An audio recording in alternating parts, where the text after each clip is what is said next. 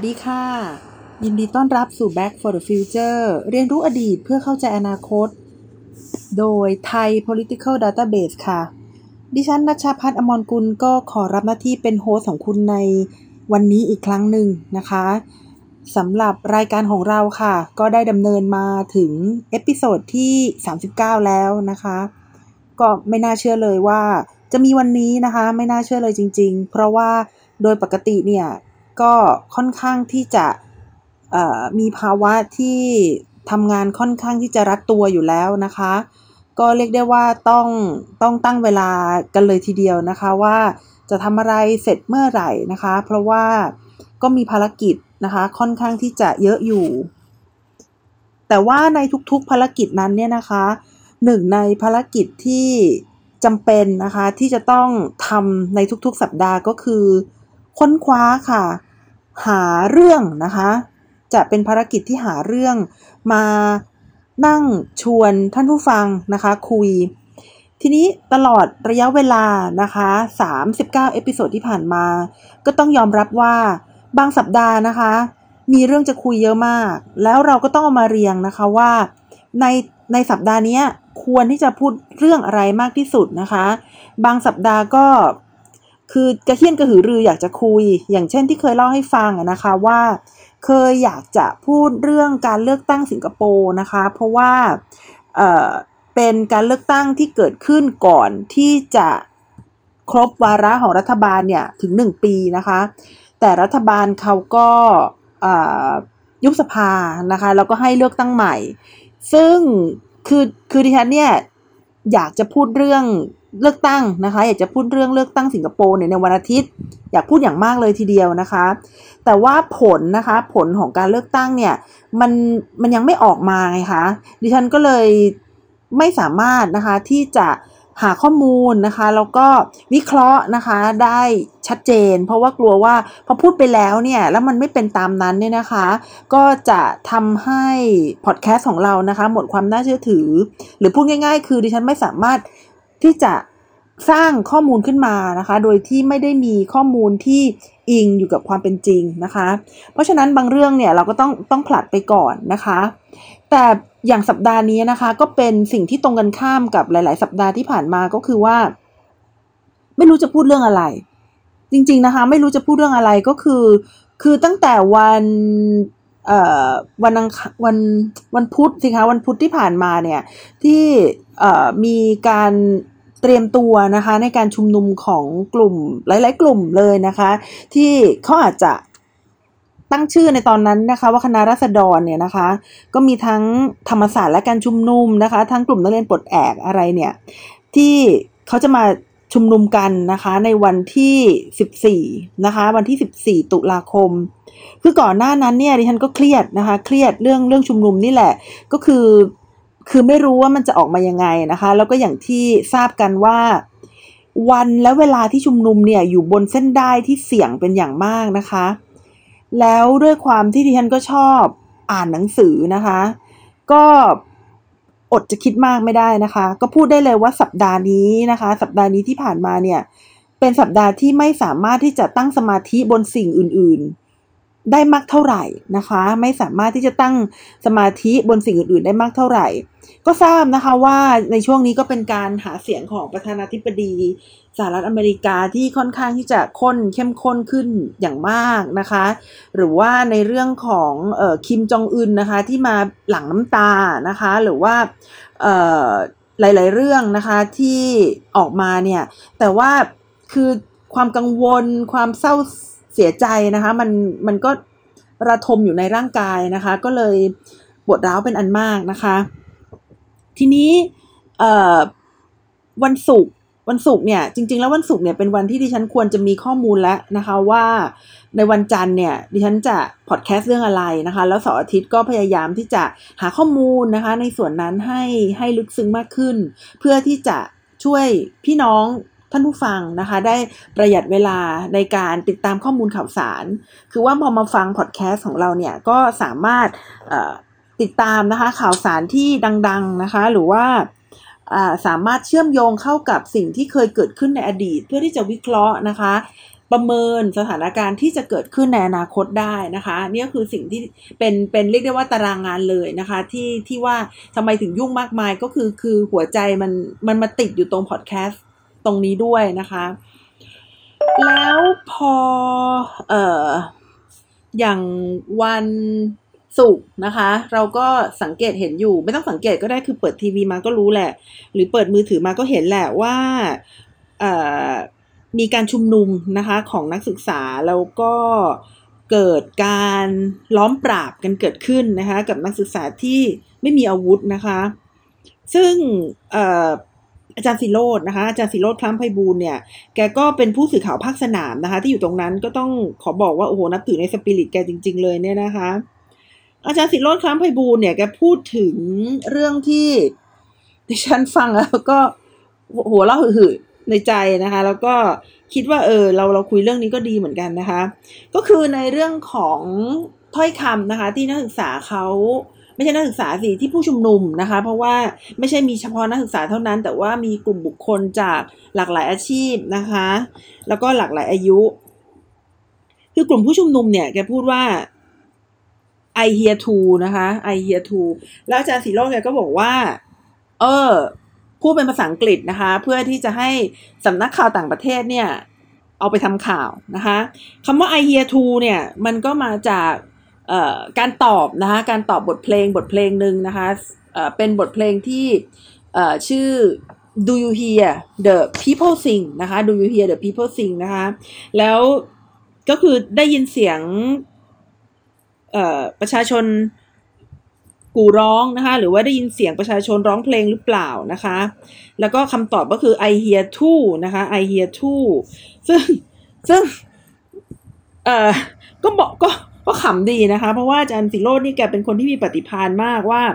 สามารถนำเอาคำภาษาไทยเนี่ยนะคะ มาประยุกต์เป็นคำภาษาอังกฤษแล้วก็ช่างเข้ากับเหตุการณ์นะคะ แล้วก็ช่างเข้ากับสิ่งที่เป็นบทเพลงนะคะ ที่เป็นเชิงสัญลักษณ์นี้นะคะ วันนี้เราก็เลยจะมาพูดถึง I hear too นะคะว่า I hear too เนี่ยมันคืออะไรนะคะ แล้วก็มันเกิดมาในบริบท อะไรนะคะ แล้วดิฉันคิดว่านี่แหละมันเข้ากับทั้งสถานการณ์ แล้วก็เข้ากับเเหตุการณ์นะคะที่เคยเกิดขึ้นในอดีต ที่เราจะนำมาเรียนรู้เพื่อที่จะวางแผนวิเคราะห์นะคะ การดำเนินงานและการดำเนินชีวิตของเราในอนาคตด้วยค่ะ I hear too เนี่ยนะคะ I hear too เนี่ยนะคะ ที่อาจารย์สิโรดแกบอกว่ามาจากเพลงดูยูเอ่อเป็นการตอบนะคะเป็นการตอบคำถามว่าเอ่อ ที่เขาถามว่า do you hear the people sing เนี่ยนะคะเอ่อเพลงนี้เนี่ยนะคะมันก็ไม่ใช่เพลงที่เก่ามากมายเท่าไหร่นะคะ ก็น่าจะเรียกได้ว่าประมาณ 40 ปีแล้วนะคะ ก็คือเกิดมาในยุคประมาณยุค 1980 นะคะ มาจากเอ่อ ละครเพลงนะคะ เอาเอาก่อนที่จะเป็นละครเพลงเนี่ยเขาเป็นหนังสือมาก่อนนะคะเขาเป็นหนังสือมาก่อนก็เขียนโดยคุณวิกเตอร์ฮูโก้นะคะ หนังสือเล่มนี้ชื่อเลมิเซลาฟนะคะเลมิเซลาฟเนี่ยนะคะ แล้วในปี 1980 เนี่ยเขากลายเป็นหนังนะคะ เป็นละครเพลงอะไรพวกนี้นะคะ แล้วหนึ่งใน เรียกได้ว่าหนึ่งในฉากที่ทำให้เราสามารถจดจำนะคะ หนังหรือว่าละครเพลงนี้ได้เนี่ยก็คือเพลงนี้เองนะคะ Do you hear the people sing นะคะ ก็เอ่อดิฉันไม่เคยดูละครเพลงเรื่องนี้นะคะ ตอนก็ก็บอกตรงๆเอ่อละครเพลงที่ดูก็จะเป็นพวกหนังรักๆใคร่ๆนะคะ พวกละครเพลงรักๆใคร่ๆเช่น อะไรนะที่เขาใส่หน้ากากอะค่ะเอ่อใส่ ใส่หน้ากากแต่ที่ตานะคะไม่ได้ใส่หน้ากากที่ปากเหมือนปัจจุบัน เอ่อเรื่อง Phantom of the Opera นะคะ ก็ก็ดูตอนนั้นตอนนั้นอยู่ต่างประเทศแล้วก็คือต่างประเทศนี่เขาก็พูดไปเลยอยู่สิงคโปร์แล้วทีนี้เขาก็เอ่อมีละครเพลงบ่อยนะคะ แล้วเขาก็ตั๋วถูกสำหรับนักเรียนอะไรเงี้ยนะคะ ก็ก็ได้ไปดูก็ดีเหมือนกัน แต่ว่าไม่เคยดูเลมิเซลาฟนะคะ มาดูหนังนะคะ มาดูหนังที่น่าจะประมาณปีปีหลายปีแล้วนะคะ หลายปีแล้วน่าจะช่วงก่อนรัฐประหารใช่เปล่าใช่เปล่า ช่วงช่วงช่วงไม่นานนะคะ ช่วงไม่นานช่วงช่วงไม่นานก่อนที่จะมีรัฐประหาร เพราะว่าเอ่อคือคือคือตอนที่มันเป็นบรอดเวย์หรือว่ามันเป็นละครเพลงเนี่ยดิฉันไม่ไม่ไม่ทราบว่าเป็นบรอดเวย์หรือเปล่า แต่เอาเป็นว่ามันเป็นละครเพลงเนี่ยนะคะ คนที่เข้าไปดูก็มีจำนวนจำกัด ดังนั้นมันมันมันยังไม่ได้เป็นวัฒนธรรมป๊อปทีนี้มันเริ่มเป็นวัฒนธรรมป๊อปเนี่ยนะคะ ตอนที่มันมาเป็นหนังแมสหนังฮอลลีวูดเนี่ยนะคะ แล้วดิฉันจำได้ว่าก็มีทั้งกปปสนะคะ ก็ใช้เพลงนี้นะคะ มีเสื้อแดงก็ใช้นะคะ ธนาธรนะคะ ก็ก็ใช้เพลงนี้เหมือนกันนะคะ เพราะฉะนั้นเนี่ยมันก็เป็นเพลงที่ ฮิตขึ้นมานะคะ หลังจากที่เพลงนี้แล้วก็วรรณกรรมเรื่องนี้นะคะ ได้ถูกนำมาทำให้กลายเป็นวัฒนธรรมที่สามารถเข้าถึงคนส่วนใหญ่ในสังคมได้นะคะ แล้วเวลาที่มีชุมนุมทางการเมืองนะคะ หรือว่ามีกระบวนการทางการเมืองที่จะสร้างความเป็นปึกแผ่น ไม่ว่าจะเป็นความเป็นปึกแผ่นให้คนมาเลือกเรานะคะ ในฐานะที่เป็นนักการเมืองเนี่ยจะให้คนมาเลือกเรา หรือว่าสร้างความเป็นปึกแผ่นที่ทำให้คนเนี่ยยอมออกจากบ้านอดหลับอดนอนนอนข้างถนนเนี่ยแล้วมาชุมนุมกับเราได้เนี่ยมันต้องมีสิ่งที่จูงใจคนเข้าไว้ด้วยกันนะคะ แล้วหนึ่งในนั้นนะคะก็คือเป็นซอฟต์พาวเวอร์อย่างเช่นเพลงนี่เป็นต้นนะคะ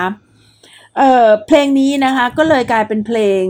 ของการต่อต้านนะคะอำนาจที่เอ่อจันเอ่อ เรียกได้ว่าไง เรียกได้ว่าเป็นเพลงที่ต่อต้านอำนาจที่มีอยู่ในสังคมในตอนนั้นนะคะ เอาพูดง่ายๆ อย่างนี้ก็คือว่าเป็นบทเพลงของผู้ปฏิวัตินี่อย่างนี้ดีกว่านะคะ เป็นบทเพลงของผู้ปฏิวัตินะคะ ซึ่งเนื้อหาเนื้อหาเนี่ยมันก็ โอ้โห คือ คนแต่งนี่ก็เก่งจริง ๆ นะคะทำให้เลือดในกายเนี่ยพุ่งพ่านมาเลยทีเดียวนะคะ เอ่อถ้าแปลเป็นไทยดิฉันก็แปลเองอาจจะไม่ค่อยเพราะเท่าไหร่นะคะ ถ้าเกิดอยากฟังที่มันเป็นภาษาอังกฤษก็ลองไปหาฟังดูนะคะ ลองลองลองพิมพ์คำว่า do you hear the people sing นะคะเขาก็จะแปลเป็นประมาณว่าได้ยินเสียงประชาชนกู่กู่ร้องหรือเปล่านะคะ do you hear the people sing นะคะ ได้ยินเสียงประชาชนกู่ร้องหรือเปล่า เสียงนี้เป็นเสียงของคนที่โกรธเคือง นี่คือบทเพลงของประชาชน ที่จะไม่ยอมตกเป็นทาสอีกครั้ง เมื่อเสียงจังหวะของหัวใจเต้น ประสานไปกับเสียงจังหวะของกลอง นี่คือชีวิตที่จะเริ่มต้นขึ้น เมื่อวันพรุ่งนี้มาถึงนะคะ ก็คือเป็นเพลงที่จะบอกว่าพวกเราเนี่ยร้องเพลงนี้นะคะ แล้วได้ยินหรือเปล่านะคะ ได้ยินหรือเปล่าที่ที่มีประชาชนเนี่ยร้องเพลง ซึ่งเพลงนั้นเนี่ยนะคะ ได้สอดประสานเข้ากับเสียงจังหวะของกลองนะคะ เป็นบทเพลงที่ทำให้เห็นว่าเราจะไม่ยอมที่จะเป็นทาสอีกต่อไปนะคะ แล้วก็เป็นบทเพลงที่ให้อารมณ์ความรู้สึกของความหวังด้วยนะคะ เพราะเขาบอกว่าชีวิตนะคะที่กำลังจะเริ่มต้นเมื่อวันพรุ่งนี้มาถึงนะคะ เพลงนี้นะคะเป็นเพลงที่อยู่ในหนังเรื่อง Les Misérables นะคะ ซึ่งเป็นวรรณกรรมเอกของโลกเลยทีเดียวนะคะ แต่งโดยนักนักนักแต่งนะคะ ผู้ประพันธ์นะคะก็คือชื่อวิกเตอร์ฮูโกเนี่ยนะคะวิกเตอร์ฮูโกเนี่ยเขาแต่งเรื่องนี้โดยใช้ฉากนะคะ หรือว่าการดำเนินเรื่องเนี่ยอยู่ในช่วงนะคะที่เรียกได้ว่าเป็นช่วงของความ ผันแปรนะคะ ช่วงของความวุ่นวายนะคะ ที่เรียกได้ว่าค่อนข้างจะมากมายเลยทีเดียวนะคะ ของประเทศฝรั่งเศสค่ะ ก็คือมันเป็นช่วงที่ประเทศฝรั่งเศสเนี่ยเปลี่ยนกลับนะคะเปลี่ยนไปเปลี่ยนมานะคะ ระหว่างระบอบกษัตริย์นะคะกับระบอบสาธารณรัฐนะคะ แล้วถ้าเกิดเราเห็นว่าคุกบัสติลนะคะถูกตีจนแตกในปี 1789 ซึ่งเป็นสัญลักษณ์ว่าระบอบกษัตริย์นะคะในประเทศฝรั่งเศสเนี่ยสูญสลายไปแล้วนะคะ แต่กว่าที่จะมีระบอบกษัตริย์ที่จะหายไปจริง ๆ เลยนะคะ ก็คือ 1848 นะคะ หรือว่าเป็นพวกที่เขาเรียกว่าเป็นการ spring spring of เอ่อหรือว่าเป็น ความเบ่งบานนะคะ ความเบ่งบานของเสรีนิยมนะคะ ในปี 1848 ที่มีการปฏิวัติกันทั่วยุโรปนะคะ ก็ถือได้ว่าถึงแม้ว่าจะมีการบุกคุกบาสติลในปี 1789 นะคะ แต่หลังจากนั้นก็ไม่ได้หมายความว่าฝรั่งเศสจะกลายเป็นเสรีนิยม หรือเป็นสาธารณรัฐภายในคืนเดียวนะคะ แต่สิ่งที่เกิดขึ้นก็คือฝรั่งเศสได้ถูกยื้อนะคะ ถูกยื้อ ถูกดึง ถูก เอ่อ เอ่อ เรียกได้ว่าอยู่ในช่วงของความวุ่นวายนะคะ ระหว่างคนที่ยังต้องการให้มีระบอบกษัตริย์อยู่นะคะ กับคนที่ไม่ต้องการให้มีระบอบกษัตริย์แล้วนะคะ เป็นระยะเวลาหลายสิบปี แล้วก็ไม่ได้ไม่ไม่ได้เกิดขึ้นแบบแบบราบรื่นนะคะ คือไม่ใช่เป็นแค่การสงครามธรรมดาเท่านั้นนะคะ แต่เป็นทั้งสงครามภายในประเทศ เป็นทั้งสงครามระหว่างประเทศนะคะ แล้วก็ก่อให้เกิด การเสียชีวิตนะคะอย่างมากมายเนี่ยของผู้คนเลยทีเดียวนะคะ นี่ก็คือเออเป็นฉากนะคะของหนังนะคะที่ชื่อเรื่อง Do You Hear the People Sing แล้วเราก็มาตอบกันว่า I Hear Too นั่นเองนะคะ กลับมาที่หนังเรื่องนี้ต่อนะคะ หนังหรือว่าวรรณกรรมเรื่องเลมิเซลาฟต่อนะคะ เนื้อเรื่องนี้นะคะออยู่ในช่วงของความวุ่นวายเป็นอย่างยิ่งนะคะของประเทศฝรั่งเศสนะคะ ซึ่งอำนาจของประชาชนเนี่ยถูกระบอบกษัตริย์นะคะ แย่งชิงนะคะ แล้วประชาชนก็แย่งกลับมานะคะ แล้วก็ถูกแย่งชิงไปนะคะ คราวนี้นะคะ คราวนี้ก็คืออในหนังเนี่ยนะคะ หรือว่าในวรรณกรรมเนี่ยก็คือว่า พระเจ้าชาวที่10นะคะแห่งราชวงศ์บูบองนะคะ ก็ได้ถูกโค่นล้มลงนะคะ ในเดือนกรกฎาคมปี 1830 นะคะ แต่แทนที่ประชาชนจะดีใจนะคะว่า โอ้เอ่อ king ชาร์ลส์เนี่ยถูกถูกดึงนะคะออกไปจากระบบแล้วเนี่ย แต่แทนที่จะยกเลิกระบบกษัตริย์นะคะ รัฐสภาเนี่ยกลับเอาหลุยฟิลิปนะคะ ขึ้นมาเป็นกษัตริย์ ทีหนึ่งนะคะ ซึ่งหลุยฟิลิปเนี่ยเดี๋ยวตอนท้ายๆนะคะของ episode เนี้ยดิฉันจะเล่าให้ฟังนะคะว่าหลุยฟิลิปเป็นยังไงนะคะเอาแบบสั้นๆนะคะ เรามาดูที่ Les Misérables กันก่อนนะคะ Les Misérables เนี่ยนะคะเป็นเป็นวรรณกรรมนะคะที่เริ่มต้นขึ้นนะคะโดยที่มีผู้ชายคนหนึ่งเนี่ยนะคะชื่อชองนะคะชองวาลชองเนี่ยนะคะ คือชีวิตเขามันมันช่างหดหู่มากนะคะ มัน miserable นะคะ เหมือนกับชื่อหนังเลยนะคะ ก็คือว่าคุณชองเนี่ยนะคะเขาไปขโมยขนมปังนะคะ ไปขโมยขนมปังเนื่องจากว่ามันเป็นช่วงปฏิวัติฝรั่งเศสในปี 1789 นะคะ แล้วก็ สถานการณ์ในเมืองเนี่ยก็ค่อนข้างที่จะแย่มากเลยนะคะ ตอนนั้นพระเจ้าหลุยที่ 16 นะคะ ก็เพิ่งถูกสำเร็จโทษไปนะคะเอ่อดังนั้นเนี่ยนะคะ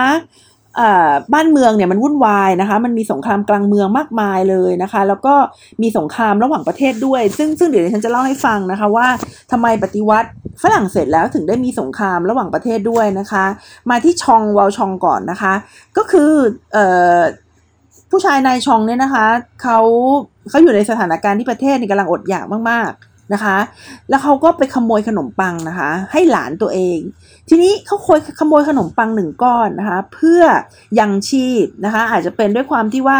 ทนเห็นหลานตัวเองเนี่ยอดตายไม่ได้นะคะ ก็เลยไปขโมยขนมปังมา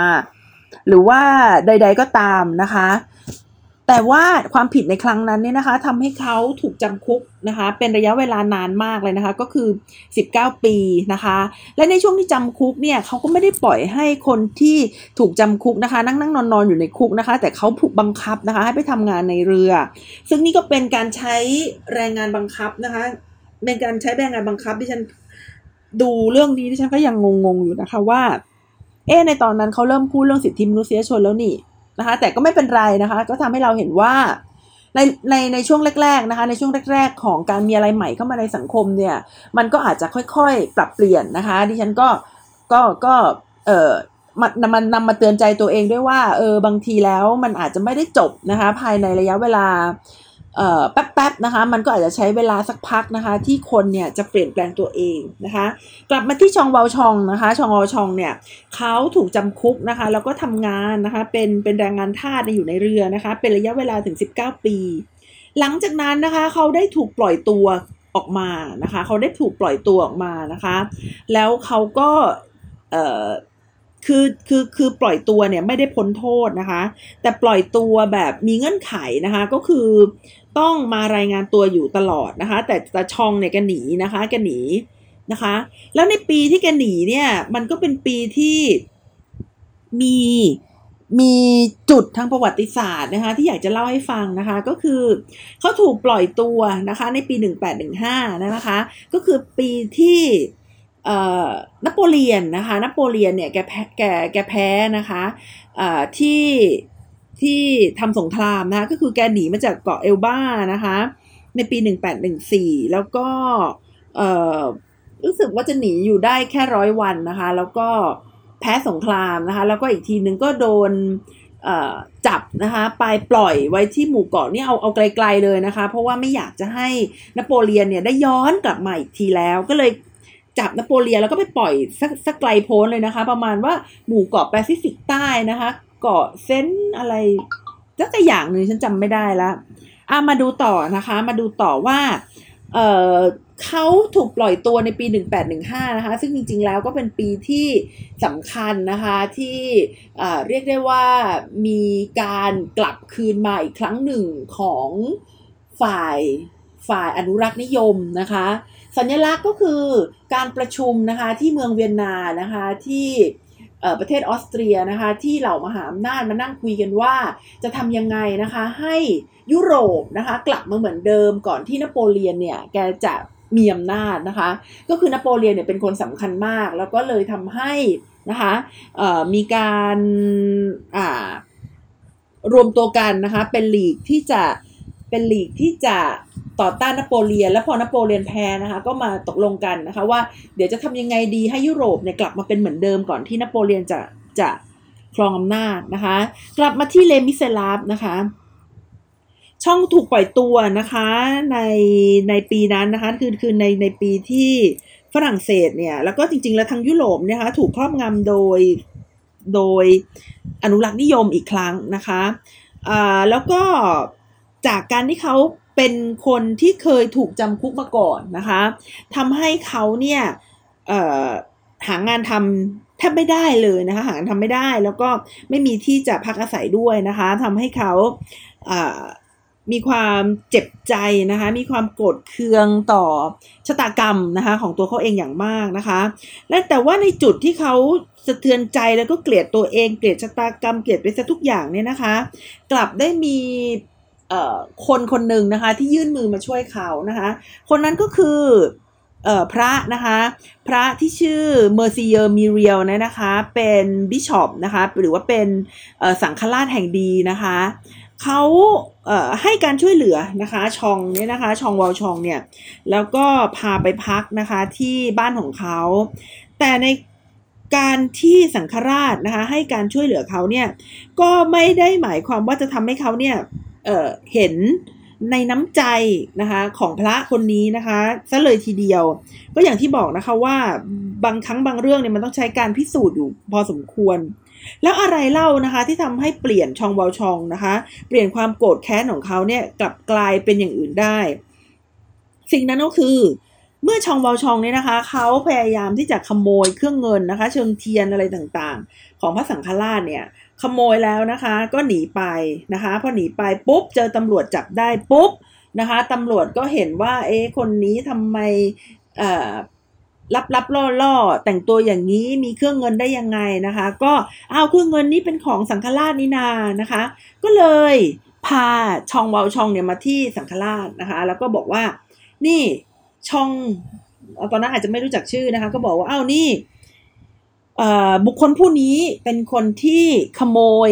สิ่งของออกจากบ้านท่าน อันได้แก่เครื่องเงินนะคะเชิงเทียนสิ่งต่างๆ ที่มีค่า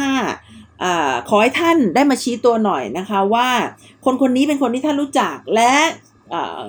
ทรัพย์สินนี้เป็นของท่านนะคะ สังฆราชก็มาเห็น ก็รู้อยู่แหละว่าคนคนนี้คือคนที่ตัวเองเนี่ยได้รับเข้ามาเพื่อที่จะมาให้อยู่อาศัย แล้วก็รู้อยู่ว่าสิ่งที่อยู่ในมือของคนคนนี้ก็คือของของพระสังฆราชนั่นเองนะคะ แต่แทนที่พระสังฆราชจะโวยวายนะคะ แล้วก็บอกให้ตำรวจเนี่ยจับตัวชองไปเนี่ย พระสังฆราชกับบอกตำรวจว่า อ๋อ อันนี้เราให้เขาไปเอง นะคะ อ๋อ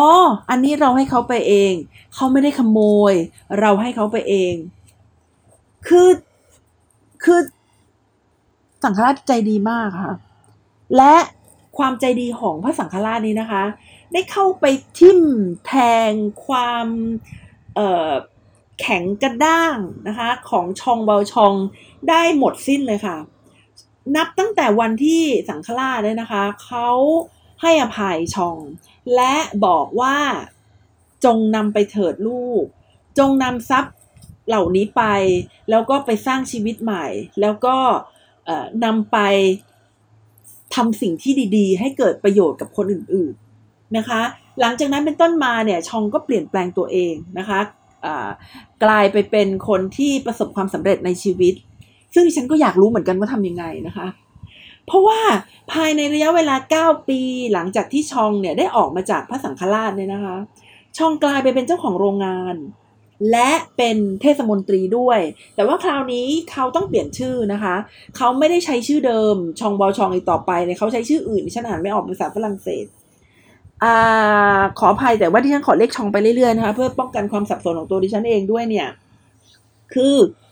เขาไปเปลี่ยนชื่อ แล้วก็ไปทำงานอะไรก็ไม่รู้ได้เป็นถึงเจ้าของโรงงานเลยทีเดียว ดิฉันสงสัยว่าในสภาวะที่ประเทศแรนแคนขนาดนั้น เขาต้องเป็นคนเก่งขนาดไหน แล้วต้องใช้คอนเน็ชันขนาดไหนถึงจะเป็นเจ้าของโรงงานรู้สึกจะทำลูกปัดอะไรบางอย่างนะคะ ซึ่งน่าจะทำกำไรได้ดีเลยทีเดียวนะคะ ทีนี้ในโรงงานนั้นเนี่ยก็มีผู้หญิงคนหนึ่งนะคะ ผู้หญิงคนหนึ่งเนี่ยเขาก็ทำงานในโรงงานแล้วก็โดนไล่ออกนะคะ เนื่องจากว่า มีการอิจฉาริษยากันเกิดขึ้นในโรงงาน แล้วก็ทำให้ผู้จัดการโรงงานนะคะ รู้ได้ว่าผู้หญิงคนนี้มีบุตรนอกสมรสนะคะ บุตรนอกสมรสก็คืออมีลูกโดยที่ไม่ได้แต่งงานไม่ได้รับศีลจุ่มอะไรประมาณนี้นะคะ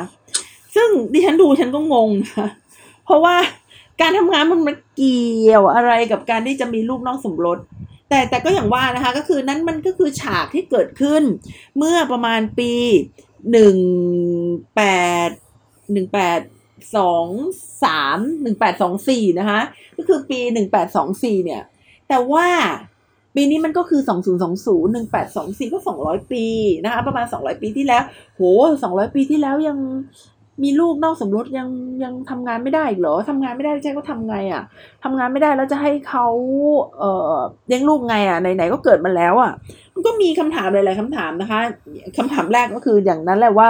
ทำไมใช้เวลาเก้าปีไต่เต้ามาโตได้ขนาดนั้นนะคะคำถามที่สองก็คืออ้าวกฎระเบียบในสังคมทำไมมันเป็นอย่างนั้นนะคะอะยังหาคำตอบไม่ได้ทั้งสองอันนะคะ แต่ว่าก็พอจะกล้อมแกล้มไปว่าอันที่สองนี่ก็คือว่าเขายังติดอยู่ในกรอบของศาสนานะคะ แล้วก็ทำให้เอ่อเอ่อค่อนข้างเป็นอนุรักษ์นิยมนะคะ แล้วก็ต้องการอะไรที่มันถูกต้องละมั้งคะ ต้องมีการแต่งงานอย่างถูกต้องละมั้งคะ ซึ่งผู้หญิงคนนี้เนี่ยที่ถูกไล่ออกจากงานเนี่ยนะคะ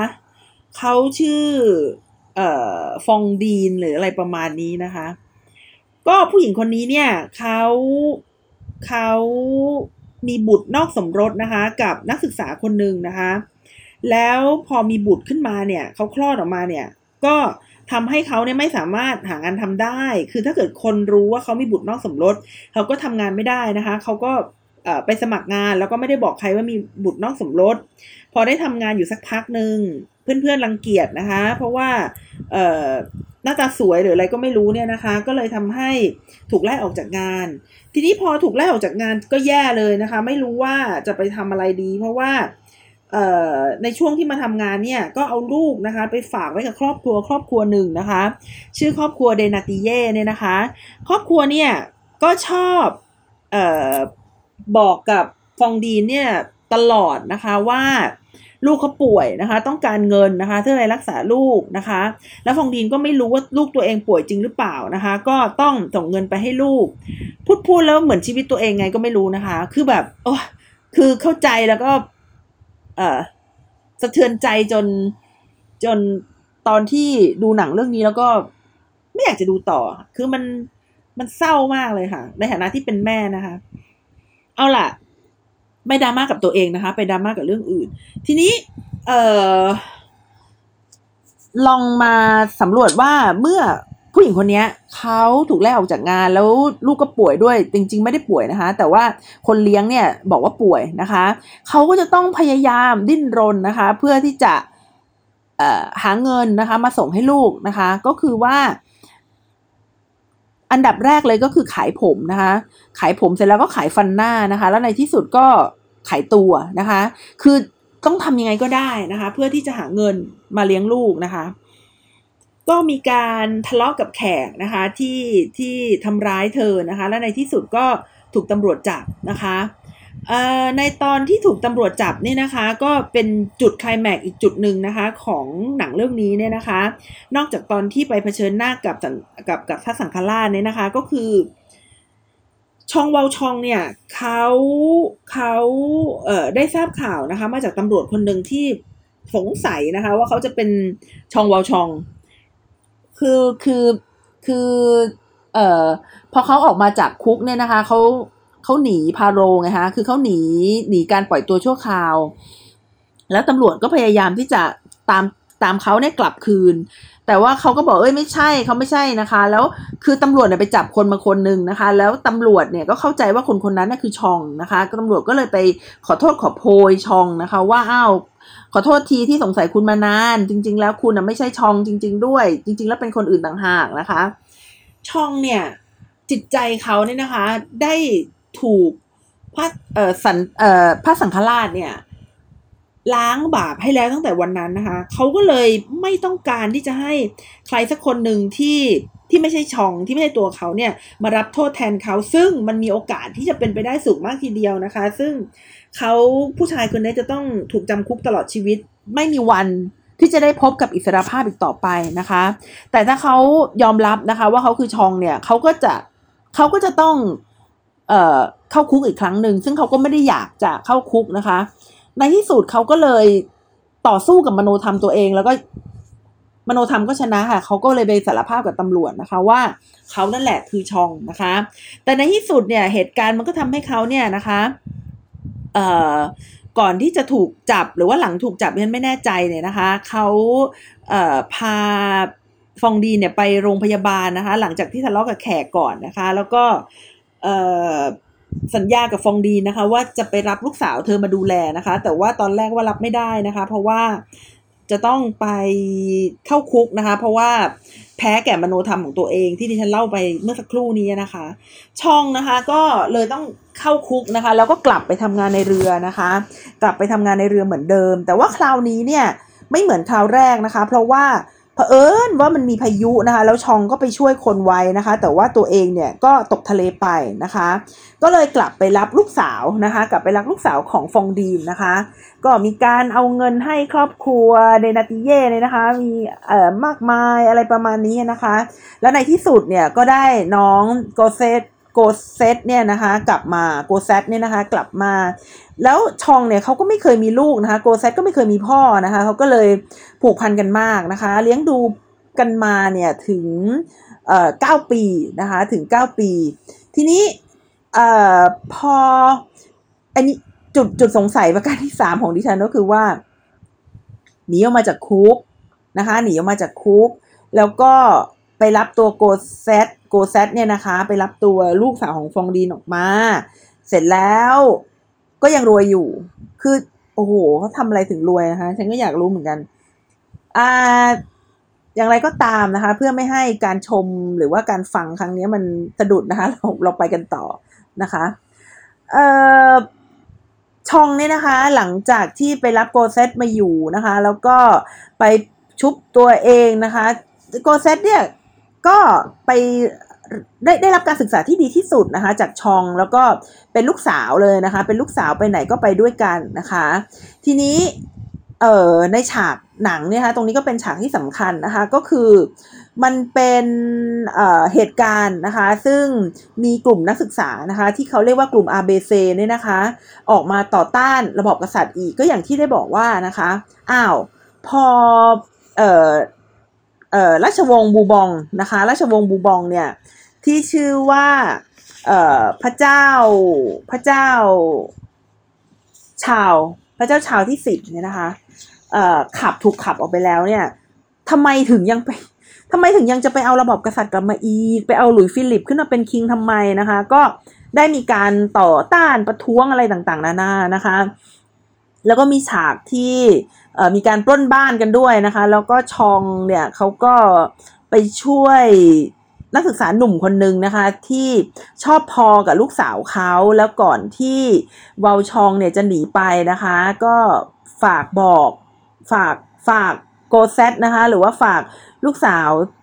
ที่เขารับมาเลี้ยงเนี่ยนะคะ บอกว่าฝากให้หนุ่มคนนี้ที่ชื่อมาริอุสเนี่ยนะคะ ช่วยดูแลโกเซตด้วยนะคะ ก็หนังก็จบไปนะคะ โดยที่วาลชองเนี่ยก็คิดถึงลูกสาวมากจนกระทั่งเสียชีวิตไปนะคะ ก็มันมันมันเป็นละครเพลงดังนั้นความความสมเหตุสมผลมันก็มันก็จะขัดขัดเกินเกินนิดหน่อยนะคะ anyway มาดูต่อนะคะ ก็คือว่าเอ่อในช่วงนะคะ ในช่วงที่ที่ มีเหตุการณ์เกิดขึ้นนะคะ ในช่วงที่มีเหตุการณ์เกิดขึ้นเนี่ยนะคะเรียนขออนุญาตย้อนกลับไปนะคะ ตั้งแต่ปี 1789 เลยดีกว่านะคะ เพื่อที่คุณผู้ฟังเนี่ยก็จะได้เข้าใจนะคะ การปฏิวัติฝรั่งเศสแบบย่อๆนะคะ คือว่าฝรั่งเศสนะคะก็ปกครองนะคะโดยจักรพรรดิไม่ใช่สีกษัตริย์นะคะคิงนะคะคิงที่ชื่อว่าหลุยที่ 15นะคะเออหลุยที่ 14ขอโทษนะคะ แล้วก็เป็นระบบที่เรียกได้ว่าเป็นสมบูรณาญาสิทธิราชเลยทีเดียวนะคะ ก็คือว่าเป็นสุริยะกษัตราธิราชนี่นะคะ สุริยะกษัตราธิราชก็คือเป็นกษัตริย์แห่งพระอาทิตย์นะคะพระอาทิตย์ก็คือว่าเขาเนี่ย เป็นพระมหากษัตริย์นะคะที่ครองครองแผ่นดินฝรั่งเศสนะคะถึง 72 ปีนะคะเป็นพระมหากษัตริย์ที่ครองราชนานที่สุดในยุโรปนะคะและก็เป็นพระมหากษัตริย์ที่ทรงรวมอำนาจนะคะเข้าสู่ส่วนกลางได้อย่างเต็มที่เลยนะคะ ฝรั่งเศสในสมัยพระเจ้าหลุยที่ 14เนี่ยนะคะ แต่นะคะแต่มีดวงอาทิตย์ก็ต้องมี ดวงจันทร์นะคะ กษัตริย์องค์ต่อๆไปนะคะ หลังจากพระเจ้าหลุยที่ 14 นะคะ ก็คือพระเจ้าหลุยที่ 15 และพระเจ้าหลุยที่ 16 เนี่ย ท่านไม่ได้รวมอำนาจนะคะ หรือว่าสามารถจัดการแก้ไขปัญหาต่างๆ เนี่ย ได้เก่งนะคะ เหมือนพระเจ้าหลุยที่ 14 นะคะ เพราะฉะนั้นก็เลยเกิดความวุ่นวายทางการเมืองมากมายนะคะ วุ่นวายอย่างไรนะคะ วุ่นวายก็คืออมีการต่อต้านนะคะ สถาบัน สถาบันพระมหากษัตริย์ แล้วก็ต้องการที่จะเปลี่ยนแปลงประเทศนะคะ ให้เป็นสาธารณรัฐนะคะ โดยได้รับแรงบันดาลใจนะคะ มาจากการปฏิวัติอเมริกานั่นเองนะคะ ทีนี้สิ่งที่สำคัญนะคะ แล้วก็ดิฉันก็เชื่อว่าหลาย ๆ คนก็คงเคยได้ยินนะคะ ก็คือเรื่องของการประชุมสภาฐานันดรนะคะ การประชุมสภาฐานันดรเนี่ยเป็นสิ่งที่หลาย ๆ คนเนี่ยเอามาเป็นจุดจุดเปลี่ยนได้ดีทีเดียวเลยนะคะว่าเอ่อมันเป็นจุดที่สำคัญแล้วก็ทำให้เราได้เรียนรู้อะไรหลาย ๆ อย่าง ที่จะนำมาเอ่อทำความเข้าใจนะคะ การเมืองในปัจจุบัน ทำไมการประชุมสภาฐานันดรถึงสำคัญนักหนานะคะ เพราะมันเกิดขึ้นไม่บ่อยนะคะ มันเกิดขึ้นแบบแบบคือถ้าไม่มีอะไรแย่จริง ๆ มันจะมันมันจะไม่เกิดนะคะ เพราะฉะนั้นมันก็คือสภาวะที่บ่งบอกนะคะว่ามันมีเรื่องเรื่องที่แย่เกิดขึ้นนะคะ เพราะว่าก่อนที่จะมีการประชุมสภาฐานันดรในปี 1789เนี่ยนะคะ มันเคยมีการประชุมสภาฐานันดรเนี่ยในปี 1614 โอ้โห ในปี1614นะคะ คือคือหนึ่งหกหนึ่งสี่นี่มันก่อนสงครามสามสิบปีอีกนะคะ ก่อนที่จะมีรัฐชาติอีกนะคะ คือมันมันเป็นอะไรที่ไม่ไม่ควรที่จะเกิดไง มันอาจจะเป็นตำนานไปแล้วว่ามันเคยมีสภาฐานันดรนนะคะ ไม่น่าจะมีใครที่เคยประชุมสภาฐานันดรในคราวนั้น แล้วเคย ประชุมสภาฐานันดรในสมัยโน้นนะคะไม่ไม่มีแน่นอนเพราะว่ามันเป็นระยะเวลาที่ห่างกันเป็นร้อยปีนะคะ อาจจะอ้างได้ว่าปูหรือปูของปูเคยประชุมก็ได้เนี่ยนะคะ ทีนี้สภาฐานันดรเนี่ยมันเป็นสภาที่ใหญ่มากนะคะ ถึงขนาดที่มีผู้คนเข้าไปประชุมเนี่ยหนึ่งพันสองร้อยคน โอ้โห มันจะต้องเป็นอาคารใหญ่ขนาดไหนนะคะ มีผู้คนเข้าไปประชุมเนี่ยหนึ่งพันสองร้อยคนนะคะ ซึ่งมาจากสามฐานันดรนนะคะ ได้แก่พระนะคะ พระขุนนางนะคะ แล้วก็ประชาชนนะคะ สาเหตุที่มีการประชุมสภาฐานนันดรเนี่ยนะคะ ก็คือเรื่องของปัญหาการเงินการคลังของประเทศนะคะ ซึ่งเป็นปัญหาเนี่ยที่มีมาตั้งแต่สมัยพระเจ้าหลุยที่ 15 แล้วนะคะ ก็คือการตัดสินใจส่งทหารนะคะ เข้าไปทำสงครามในสหรัฐอเมริกานะคะ เอาเงินไปช่วยเหลือเขาแล้วก็ การที่พระเจ้าหลุยที่ 16 นะคะ ไม่สามารถบริหารประเทศได้ดีนักเนี่ยนะคะ เพราะว่าจริง ๆ แล้วเขาไม่ได้ถูกวางตัวขึ้นที่จะมาเป็นคิงนะคะ คือจริง ๆ เป็นพี่ชายของเขา แต่ว่าพอดีพี่ชายของเขาเตายนะคะ เขาก็เลยจับพลัดจับพลูนะคะ ได้ขึ้นมาแทนแล้วก็ตอนที่เข้ามาแต่งงานกับ อังโตเนตเนี่ยนะคะ ซึ่งซึ่งมาจากออสเตรียเนี่ย ก็ทำให้ประชาชนเนี่ยก็ต่อต้านในในในระยะแรกแล้วเนี่ยนะคะ เพราะว่าเริ่มมีกระแสชาตินิยมเกิดขึ้นนะคะ ทีนี้มาดูการประชุมสภาฐานันดรกันต่อนะคะ คือมันมีปัญหาเศรษฐกิจอย่างยิ่งนะคะ อย่างยิ่งแล้วก็ กว่าจะประชุมนี่มันก็สายเกินไปนะคะ กว่าจะประชุมมันสายเกินไป คือมันควรจะประชุมมันก่อนหน้านี้แล้ว แต่ว่ามามาประชุมกันอยู่บนบนกองซากปลักหักพัง ซึ่งไม่สามารถที่จะฟื้นฟูอะไรได้แล้วนะคะเอ่อแต่ปัญหาเนี่ยมันมันมันมาแย่ตรงนี้นะคะ ก็คือ ในการออกเสียงในสภาฐานันดรเนี่ยนะคะ ปัญหาก็คือว่าจะออกเสียงอย่างไรนะคะ ก็คือเออลืมบอกไปว่าสามฐานันดรมีใครบ้างนะคะสามฐานันดรก็คือพระนะคะขุนนางแล้วก็ประชาชนนะคะ พระขุนนางแล้วก็ประชาชน ก็คือพวกอนุรักษ์นิยมเนี่ยเขาอยากจะให้ฐานันดรละหนึ่งเสียงอ่าฐานันดรละหนึ่งเสียง ถ้าเป็นฐานันดรละหนึ่งเสียงเนี่ยก็พระกับขุนนางก็มักจะมักจะ ร่วมมือกันนะคะแล้วก็เอาชนะประชาชนได้นะคะ แต่ประชาชนไม่ต้องการนะคะ ประชาชนต้องการให้สมาชิกหนึ่งคนก็มีหนึ่งเสียงนะคะวันแมนวันโหวตเพราะเขาบอกว่าคนเราทุกคนเกิดมาเท่ากันเสมอหน้าพระเจ้านะคะ ก็เลยอยากจะให้ทุกๆ คนเนี่ยทุก ๆ ประชาชนเนี่ยมีหนึ่งเสียงเท่ากันนะคะ แต่ว่าในอดีตเนี่ยเขาบอกไม่ได้นะคะ ให้ฐานันดรละหนึ่งเสียงเท่านั้นนะคะ แต่ในปัจจุบันนี้ก็จะเห็นว่าเขาก็พูดว่าเออเสียงมีคุณภาพ เสียงไม่มีคุณภาพอะไรอย่างเงี้ยนะคะ ก็อยากจะบอกว่ามันไม่มันไม่ใช่เพิ่งเริ่มมีนะอะไรอะไรแบบนี้มันไม่ใช่เพิ่งเริ่มมีคือ คือมันมีตั้งแต่ในอดีตแล้ว แล้วพอมีมันก็เจ๊งอะค่ะ มันมีมันก็มันก็อยู่ไม่ได้ในการที่จะไปกดขี่ดูถูกนะคะ ว่าคนไม่เท่ากันเนี่ย คนประเภทที่คิดแบบนี้เนี่ยมันอยู่ไม่ได้จริง ๆนะคะ มันจะต้องมีอันเป็นไปในแบบที่ ไม่สมัครใจนะคะเป็นแบบที่ไม่ได้ต้องการให้เกิดขึ้น คือเหมือนกับพยายามไม่จะไปหมุนนาฬิกาให้กลับมานะคะ หรือว่าเอามือไปปิดดินนะคะ ไม่ให้ต้นไม้ขึ้นทั้งทั้งที่ข้างล่างเนี่ยมเมล็ดพันธุ์เนี่ยมันพร้อมที่จะโตแล้วนะคะทำอะไรที่มันฝืนความต้องการของประชาชนทำอะไรที่มันฝืนการหมุนของโลกเนี่ย มันก็อาจจะได้แค่แป๊บเดียวนะคะ แต่ว่าในที่สุดแล้วเนี่ย มันก็ มันก็ไม่สามารถที่จะเป็นไปตามที่ใครสักคนที่จะกำหนดได้นะคะ เอาล่ะสำหรับความทะเลาะกันนะคะ ในสภาฐานันดรในเรื่องของการลงคะแนนเสียงนี่นะคะ มันก็ได้ทำให้ฐานันดรที่3เนี่ยโมโหมากนะคะ แล้วก็ออกมาตั้งสมัชชาแห่งชาติเองนะคะ ออกมาตั้งสมัชชาแห่งชาติเองนะคะ โดยมีสิ่งที่เขาเรียกว่าคำปฏิญญาสนามเทนนิสนะคะคำปฏิญญาสนามเทนนิสเนี่ย ก็คือการเรียกร้องรัฐธรรมนูญนั่นเองนะคะ แล้วก็นำไปสู่คำประกาศว่าด้วยสิทธิมนุษยชน พลเมืองนะคะ การบุกคุก บาสติลนะคะ แล้วก็การไปที่พระราชวังแวร์ซายนะคะ บังคับให้ราชสำนักซึ่งไปอยู่ที่เมืองแวร์ซายน์นะคะ ให้กลับนะคะให้กลับมาที่ปารีสนะคะ แล้วก็เกิดความตึงเครียดนะคะ ระหว่างฝ่ายขวากับฝ่ายซ้ายนะคะ แล้วก็มีการตั้งสาธารณรัฐในปี 1792 นะคะ แล้วก็ซึ่งเป็นเวลานะคะที่ประเทศต่างๆ ในยุโรปเนี่ยเขาก็ไม่ยอมนะคะเขาก็ไม่ยอมให้อ้าวอยู่ๆจะมาล้มราชวงศ์บูบองได้ยังไงนะคะเขาไม่ยอมไม่ยอมแล้วประเทศที่ไม่ยอมหนักๆก็คือออสเตรียนะคะ เพราะว่าเขาได้ส่งเจ้าหญิงของเขาเนี่ยมาแต่งงานกับเจ้าชายฝรั่งเศส แล้วอยู่ๆพอมีปัญหาทางการเมืองในประเทศขึ้น แล้วจะไปฆ่าเจ้าหญิงซึ่งเป็นเอ่อราชสำนักหรือเป็นพระบรมวงศานุวงศ์ของออสเตรียได้ยังไงนะคะ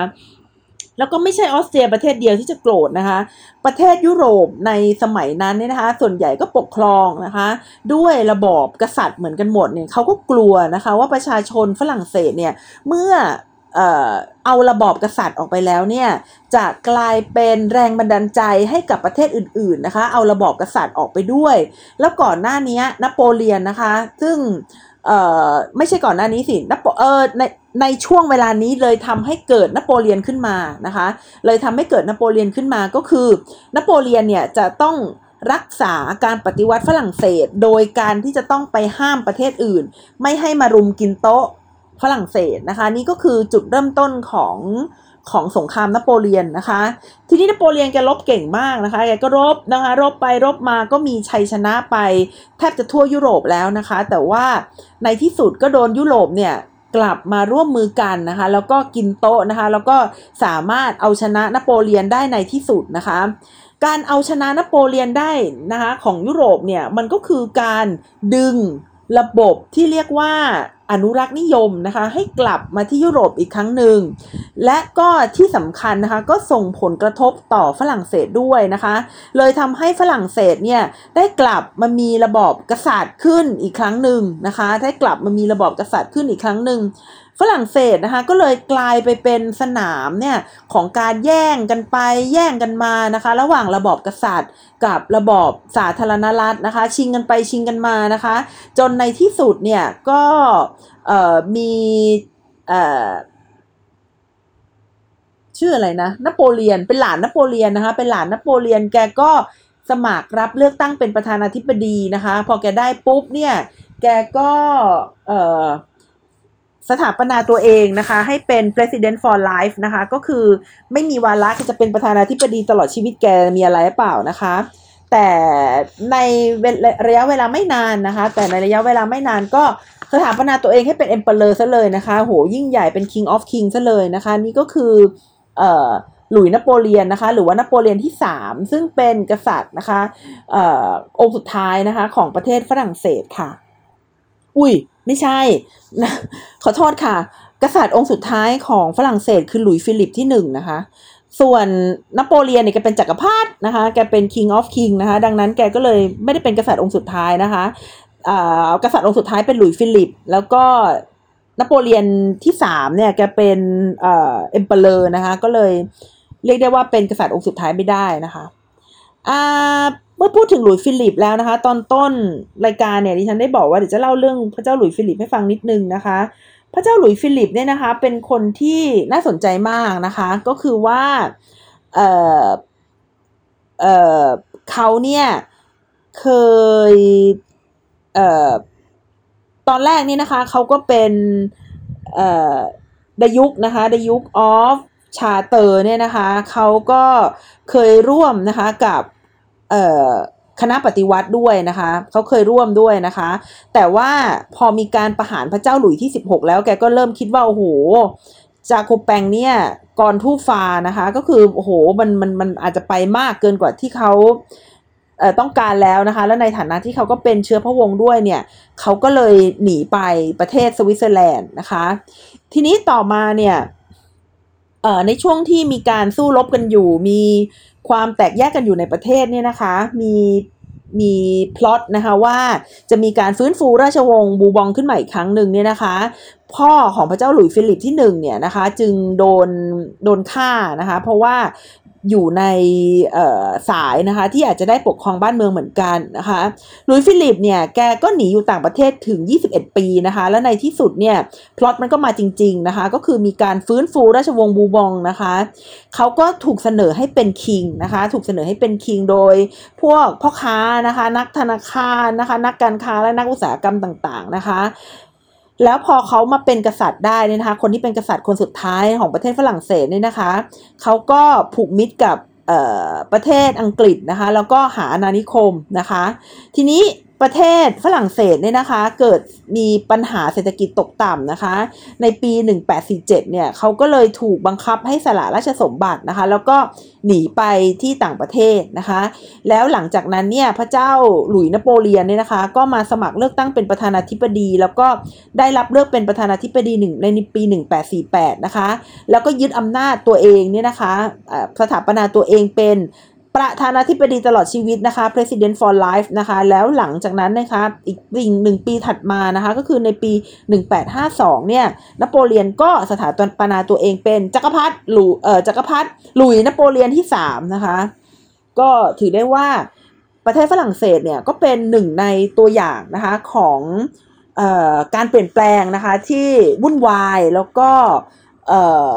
ซับซ้อนนะคะเป็นอย่างยิ่งแต่ว่าก็น่าสนใจนะคะน่าสนใจเพราะว่าเป็นแรงบันดาลใจให้กับผู้ที่ต้องการที่จะปฏิวัติเปลี่ยนแปลงทำอะไรให้มันดีๆขึ้นเนี่ยนะคะ ในหลายๆบริเวณของโลกนะคะ การปฏิวัติฝรั่งเศสเนี่ยถือว่าเป็นการปฏิวัติที่เลิกล้มระบบศักดินานะคะ แล้วก็ สถาปนาเอ่อลัทธินะคะ secularism หรือว่าคารวาสนิยมเนี่ยนะคะทำให้แยกรัฐนะคะออกจากศาสนานะคะ คือจริง ๆ มันก็แยกมาตั้งแต่ 1648 แล้วนะคะ แต่ว่าก็ก็สิ่งที่เขาเคยฝังอยู่ในยุโรปมาเป็นพันปีเนี่ยมันมันไม่ได้จะเปลี่ยนเป็นอีกอย่างหนึ่งเหมือนกับพลิกหน้าหนังสือนะคะ มันก็ใช้เวลานะคะในการเปลี่ยนแปลงเช่นเดียวกันนะคะ และจุดที่เรียกได้ว่าเป็น secularism เนี่ยก็คือ ก็คือยกเลิกสิทธิ ต่างๆนะคะของพระ ซึ่งพระในอดีตในในฝรั่งเศสเขาก็มีสิทธิอะไรมากมายนะคะ อย่างเช่นอาอาจจะไม่ต้องเสียภาษีนะคะ ก็เป็นสิทธิหนึ่งของพระนี่ก็ก็จะยกเลิกไปนะคะ แต่ทั้งนี้ทั้งนั้นเนี่ยสิ่งที่ประสบความสำเร็จที่สุดนะคะ ของฝรั่งเศสแล้วก็ยังกล่าวขวัญมาถึงปัจจุบันนะคะ ก็คือคำประกาศว่าด้วยสิทธิมนุษยชนและพลเมืองนะคะ ซึ่งได้เป็นอุดมการทางการเมืองสมัยใหม่นะคะ เป็นสิ่งที่เเรียกได้ว่า สร้างเสรีนิยมแล้วก็เป็นแรงบันดาลใจนะคะ ให้กับการผลิบานนะคะ ของเสรีนิยมไปทั่วยุโรปและในที่สุดก็คือทั่วโลกด้วยนะคะแต่ว่าการปฏิวัติฝรั่งเศสเนี่ยมันไม่ได้สิ้นสุดภายในวันเดียวนะคะ มันได้มีการยื้อยุดฉุดกระชากนะคะ ระหว่างแนวคิดเสรีนิยมนะคะ แล้วก็แนวคิดอนุรักษ์นิยมนะคะ ก็คือหลังจากพระเจ้าหลุยที่ 16 ไป โดนหันพระเศียรโดยกิโยตินนะคะ ก็ มีความวุ่นวาย มีการนำกษัตริย์ออกมาปกครองอีกสองคนนะคะ แล้วหลังจากนั้นก็เป็นเอ็มเปอเรอร์หนึ่งคนก็ถึงจะจบสิ้นนะคะ การปกครองโดยคนคนเดียวนะคะของประเทศฝรั่งเศส ซึ่งก็มันเป็นแรงบันดาลใจนะคะ จนในปัจจุบันนี้นะคะ ก็เป็นแรงบันดาลใจให้กับคำว่า I hear too ได้เหมือนกันนะคะสำหรับวันนี้ค่ะ ดิฉันนัชชาพัฒน์อมรกุลก็ขอขอบพระคุณนะคะ คุณผู้ฟังที่ได้ติดตามนะคะ รับฟัง รายการ Back for the Future เรียนรู้อดีตเพื่อเข้าใจอนาคตนะคะ ก็หวังว่าคงจะทำให้ท่านผู้ฟังได้รับเเนื้อหาข่าวสารบ้างนะคะ ไม่มากก็น้อยค่ะสำหรับวันนี้ดิฉันนัชชาพัฒน์อมรกุล ขอลาไปก่อน สวัสดีค่ะ